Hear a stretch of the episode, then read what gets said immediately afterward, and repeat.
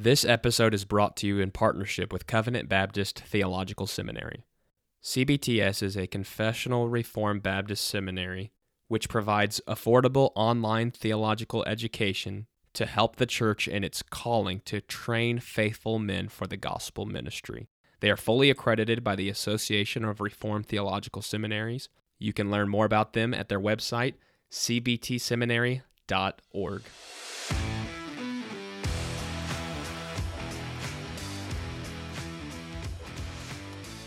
Covenant podcast exists to equip listeners with theological content from a 1689 Baptist perspective. We pray you find this resource edifying, faithful to Scripture, and Christ exalting. Now, let's get started. Welcome to the Covenant Podcast.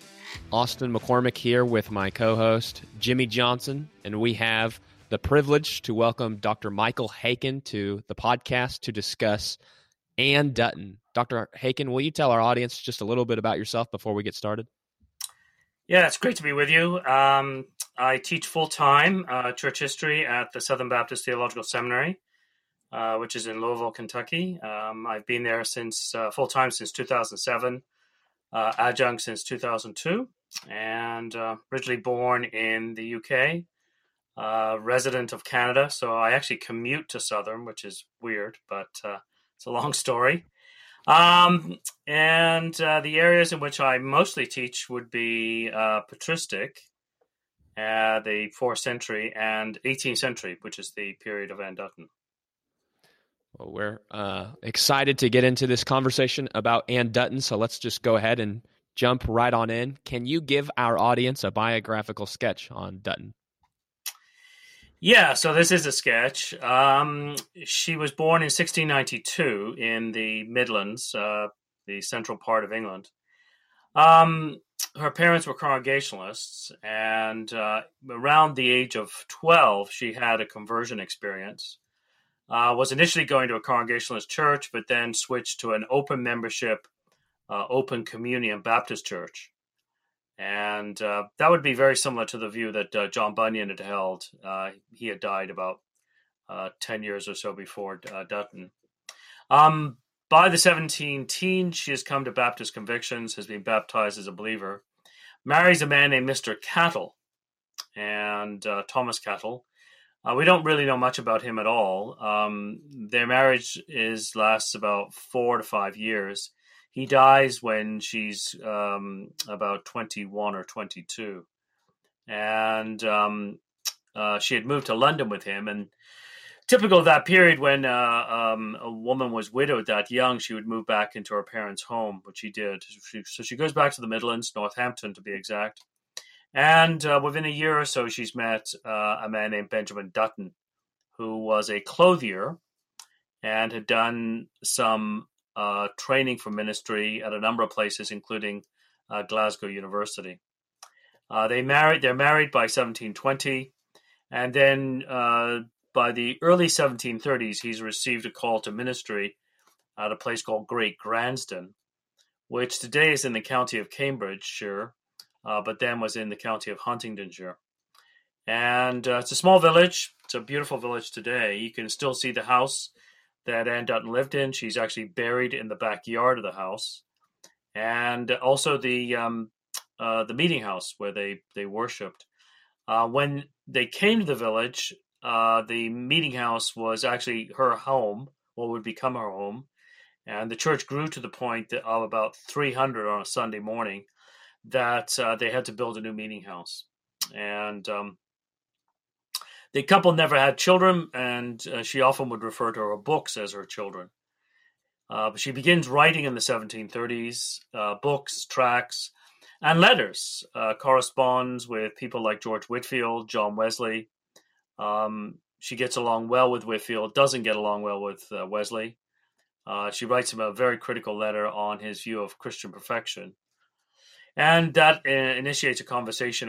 he uh, ends it by telling her that he doesn't think she's a believer uh, because of her criticism of him.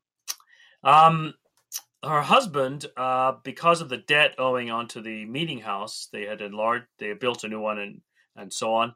Um, goes to America with Whitefield um, to raise money uh, for the meeting house. Money is raised sufficient to cover the, the indebtedness. The money is sent back to Britain on a ship separate from Benjamin Dutton and his husband. And the ship that he is on founders um, near Ireland, and he's drowned. And so she's widowed a second time. The last 40 years of her, uh, 20 years of her life, this is, uh, he dies in 1747, she dies in 1765. So the last roughly two decades of her life are spent writing.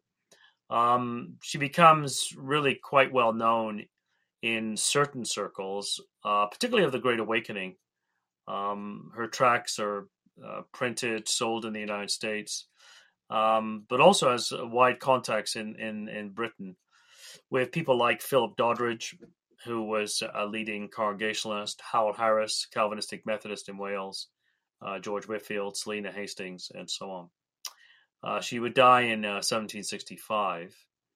Um, uh, she begins life as a Congregationalist, is um, converted in, uh, baptized in an open membership, Open Communion Baptist Church, but by the time of her death, she would be closed membership, uh, closed Communion Baptist. Hmm. You had already alluded to her interaction with with John Wesley. Would you care to flesh that out? And you already mentioned that it was not cold cordial, but what what were the main areas of debate between them, and and what was it like their their interactions in particular?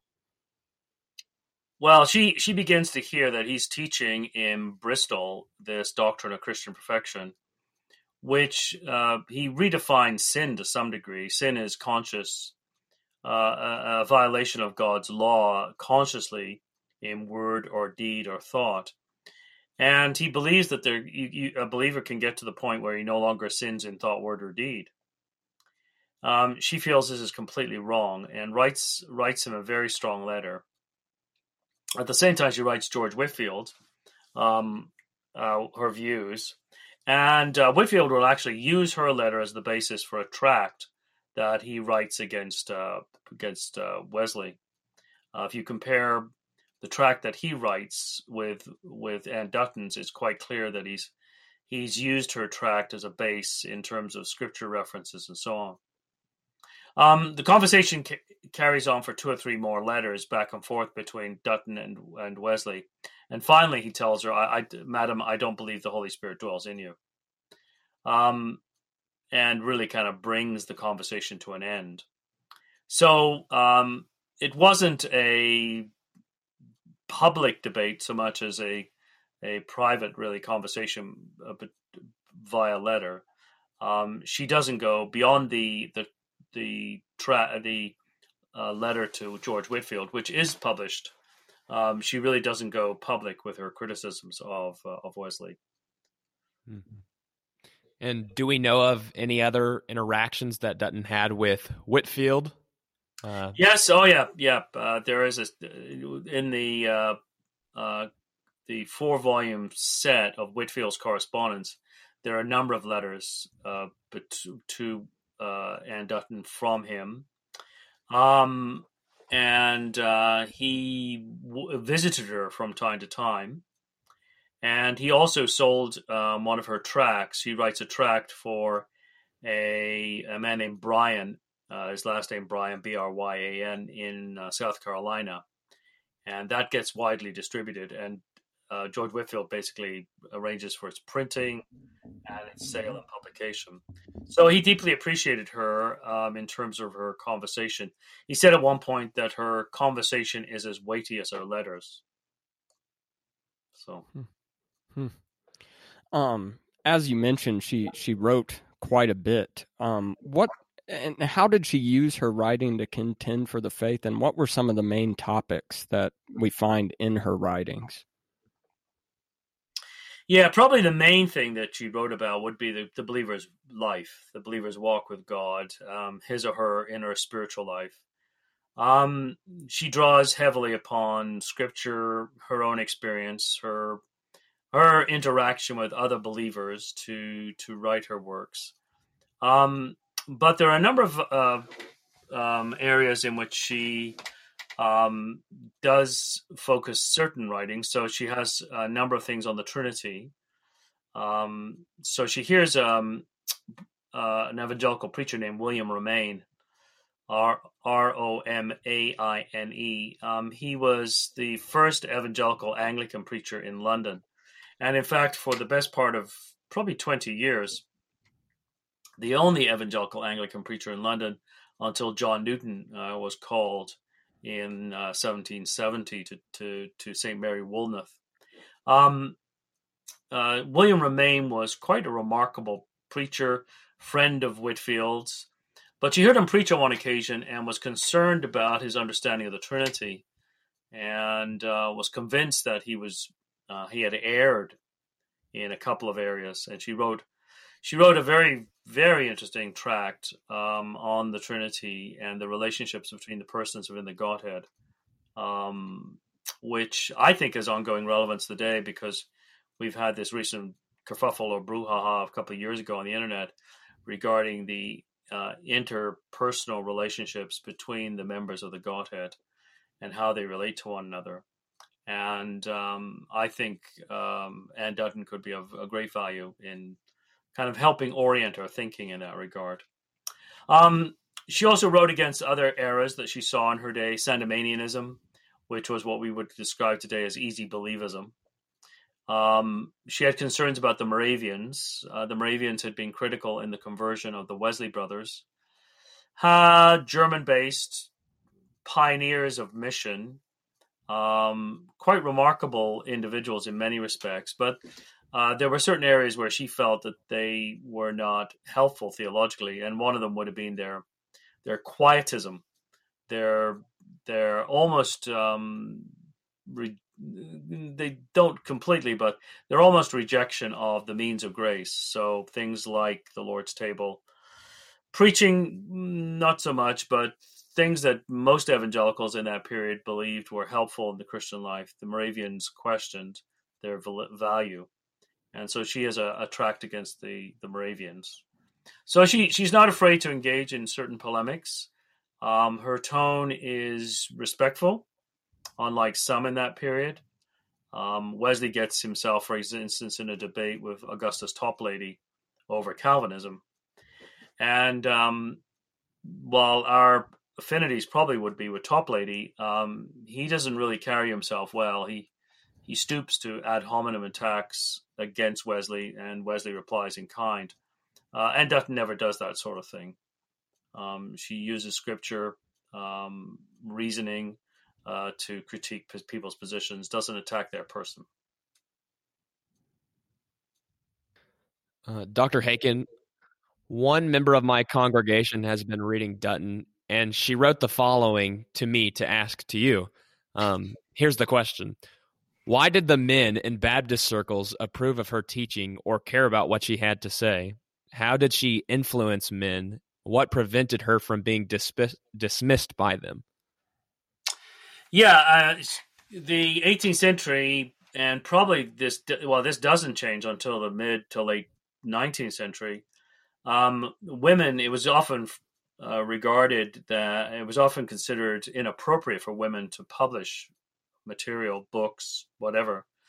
And so women often had to write under pseudonyms or write publishes published without a name at all. Um, Jane Austen, for example, published her novels uh, initially under us under uh, with no name. Uh, they were just published anonymously. Um, George Eliot, an, an mid 19th century Victorian author, um, she's a woman. It's not a man. Uh, took a man's name to get her stuff published. And uh, there was criticism of Anne Dutton for writing. Um, it was felt by some, she actually notes this, that it was a violation of 1 Timothy 2, uh, 11 through 15. Um, she has a small little piece, about eight pages long, in which she defends the right of women to write. And um, she says, you know, I'm not preaching, I'm not usurping the role of a ruling teaching elder. Um, when you read one of my works, it's in private. And um, after all, Apollos, for example, uh, was taught by Priscilla and by Aquila and Priscilla in private. So she said, think, you know, when you're reading one of my books, think that I'm actually come for a cup of tea and I'm just sitting there conversing with you. Uh, but she was uh, criticized by some men who felt that she was outside of her appropriate league, as it were. Her response to that was that uh, surely women uh, who have written on a variety of subjects by her, by her day, surely they could come out on the side of Christ and write books for the Lord Jesus. Um, why is that inappropriate? And um, it's evident, as I said earlier, that people like George Whitefield, Howell Harris, Philip Doddridge, uh, these these men are heavyweights um, in the 18th century. Um, they deeply appreciated her writing.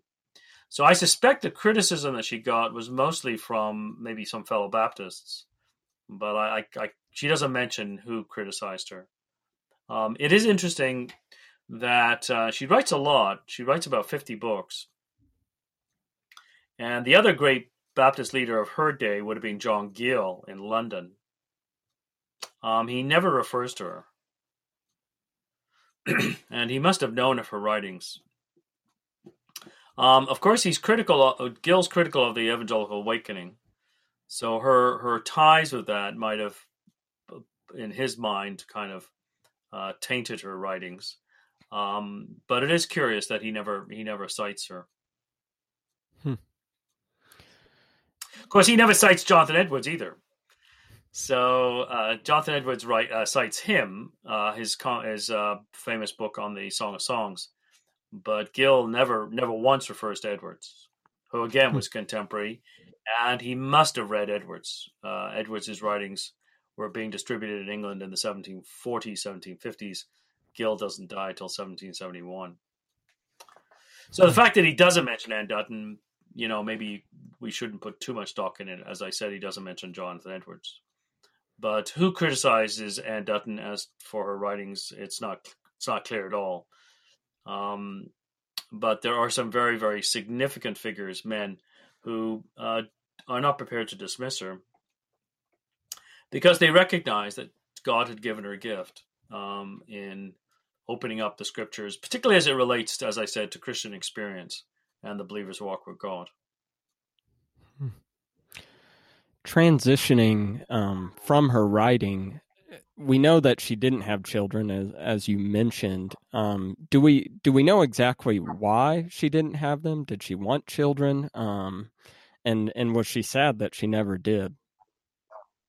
Um, as far as I know, I haven't seen any correspondence or um, a lot of her diary appears to have been incorporated. Uh, I assume she kept a diary. Um, a lot of evangelicals did in that period. Uh, seems to be incorporated into her books. Um, I mean, medical knowledge would have been nowhere near as advanced, obviously, then as it is today, and so why she might not have had children, I mean, at this at this distance, it would be impossible to tell. Mm. Um, she doesn't say one way or the other. Um, from what I know, why she, uh, you know, what she felt about uh, not not not being able to have children. Mm-hmm. Uh, the our punchline punch for the for Covenant, the Covenant podcast, podcast is that the Covenant, Covenant podcast, podcast exists to equip listeners with theological content from a 1689 Baptist perspective. So we're interested to see how Anne Dutton fits into particular Baptist history. Can you uh, speak to this? Yes, I mean she's uh, she's right in line with the 1689 Confession. Um, most of the 18th century writers rarely actually cite the 1689 Confession. Um, between 1720 and 1790, it's never reprinted. Um, it had gone through about three reprints, I think, between 1688.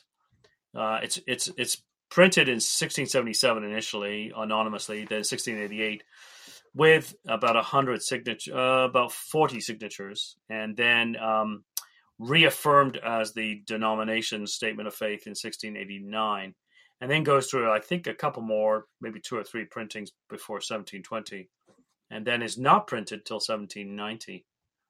Um, so the bulk of Anne Dutton's life, she there's a good chance she may never have actually seen it um, or read it, but theologically she falls completely within its uh, parameters.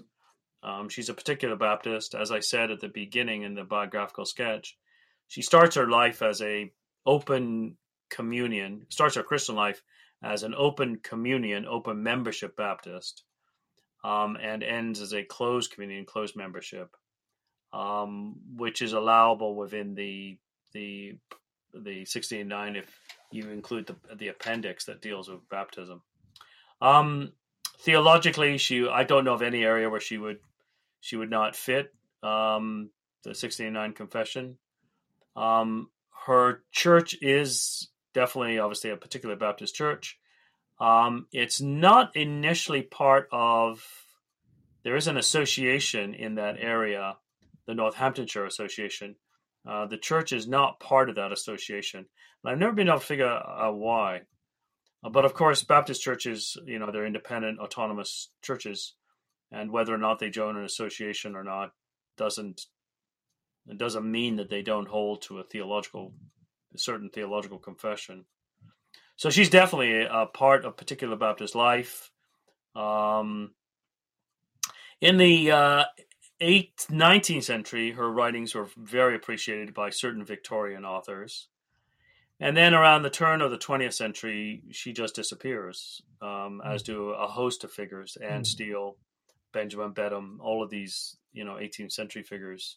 Uh, Andrew Fuller, again, um, he disappears. Uh, by the you know 1920s, probably Baptists, conservative Baptists, would not know her name at all. Um, if someone has heard of the name Anne Dutton and and for the first time and they're interested to learn more about her or or to read her, where are some good places to to start? Well, probably the best place is initially a, a series of volumes that Mercer University Press has been publishing. Um, I think they've come to the end of the publishing run. They've done seven volumes of her works, and they've been edited by a woman named JoAnn Ford Watson. Um, Dr. Watson is, I think, mostly interested in Anne Dutton as a woman. Um, and thus, Anne becomes a kind of feminist icon in some ways. Um, I'm not certain that um, Dr. Watson really fully understands Anne's theological stance and commitments. So at this point in time, those are probably the, the best place to find her writings. I mean, there's a number of them online. Um, but there are plans uh, to produce two types of things. One is a small volume of about 30 extracts. Um, RHB, Reformation Heritage Books, um, have asked me to, to put together a small kind of monthly devotional that you could read um, an extract per day for a month. And um, I'm not sure exactly when that'll be available.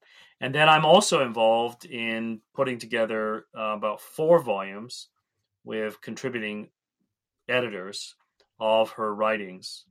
Um, the the thing about the JoAnn Ford Watson books that Mercer University Press has put out is that uh, they made the decision to uh, replicate 18th uh, century punctuation, capitalization, italicization um, and so the books, upon the initial read, upon initial look, look identical to the 18th century volumes. Um, for a purist um, who's concerned about what did the text look like from the 18th century, uh, that makes a bit of sense. But for the average reader in the early 21st century, it's very difficult to read. Um, even I, and I spend a lot of time in that world. You know, it's it's not a book I'm going to pick up uh, just to read. So what I'm hoping to do is put together about three or four volumes. Uh, one looking at her polemical pieces, one looking at autobiographical and uh, correspondence uh, with people like Whitefield, and then one looking at spiritual writings, and then a biography of, of Anne Dutton. And I've asked uh, a scholar named Ian Clary, who's at Colorado Christian University, uh, to do the biography, and then I'll have three other uh, possible editors uh, for the other volumes. Again, I have no idea about timeline. H and E Publishing, um, Hesed and Emeth Publishing, which is based in Ontario, um, Peterborough, Ontario, is going to publish those uh, volumes hopefully. So I suspect it'll be two or three years. But till then, um, there is stuff online um, that can be found. Um, I've done some academic articles on Anne, two or three. Um, there's a doctoral thesis by a man named Michael Sciretti on Anne, uh, which I think is available online. Um, very extensive uh, doctoral thesis. So, um, Dr. Haykin, as we begin to wrap up this conversation, we thank you for coming on today. But what final encourages encouragements can you give us about the life and theology of Anne Dutton? Well, I think um, I I for, for, me one of the things that is very encouraging about Anne Dutton's life is the is the fact that she is a woman who holds to the truths uh, that the man who drew up the 1689 Confession held to. And she, I think, indicates that there is a place for women to be involved in uh, reflecting theologically, writing about theological themes uh, that can benefit the people of God. Um, one of the fears I have about the the recovery of Calvinistic truth um, in broadly what we call reform circles um, is that um, it has led to um, probably a bit of a reaction uh, against the feminism of our culture. And um, sometimes I get the impression from some men within that broad movement that really the only thing a woman can do is to to be a homemaker and bear children and raise them. And those are obviously noble callings. But some women are gifted to be writers. And what place do they have in the kingdom? And I think Anne Dutton is a good example. Um, she's not a radical feminist by any means, but she does believe that God calls certain women to sort of role that she had, which is writing. And um, and uh, I think that that's an encouragement. Um, it's also an encouragement, I think, to to realize that um, um, here is uh, a woman who spent most of her life, you know, in, in a very small village uh, in England, but had quite um, uh, her her the, her pen reached all the way over to the United States, South Carolina, um, had an impact upon men who were engaged in active public ministry like Whitefield, and so it, it does uh, again indicate that God uses um, men and women who might think, you know, I'm in a very restricted sphere of influence. What can I do? Um, I think her life is an encouragement to recognize that God uses um, not simply those who are in the limelight, but there are others who are in the, the back, as it were, who are in the shadows, who are just as essential to the work of the kingdom. Amen to to all of that. And Dr. Haykin, just thank you so much for coming on and talking about Anne Dutton with us. Um, My pleasure. Yeah, thank you very much. And and to you listeners, we just wish wish you grace and peace. For additional content, check out our blog ministry at covenantconfessions.com. Also, keep up with our social media accounts on Facebook, Instagram, and Twitter. Next, head on over to iTunes and leave us a review. Lastly, thank you for listening to the Covenant Podcast. Grace and peace to you.